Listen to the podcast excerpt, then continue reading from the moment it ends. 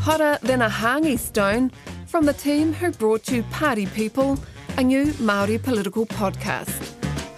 I'm Mihingarangi Forbes, and I'll be discussing all the big issues this election year with Māori commentators, newsmakers, and even the odd politician on RNZ's new program, Mata.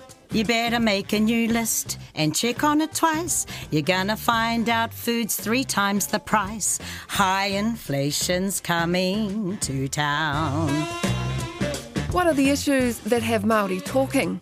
And how do they impact whānau, hapu, and iwi? I feel that our people are going to feel the brunt of it. They will say that the next election will be based on the economy. If you look at the way in which uh, ACT and even New Zealand First and to a lesser degree the National Party are lining up, they're going to use race and the, what they call division as the battering ram to dislocate the Labour Green government. So join me for Mata with Mihingarangi Forbes Find it on the podcast and series page on rnz.co.nz or wherever you get your podcasts.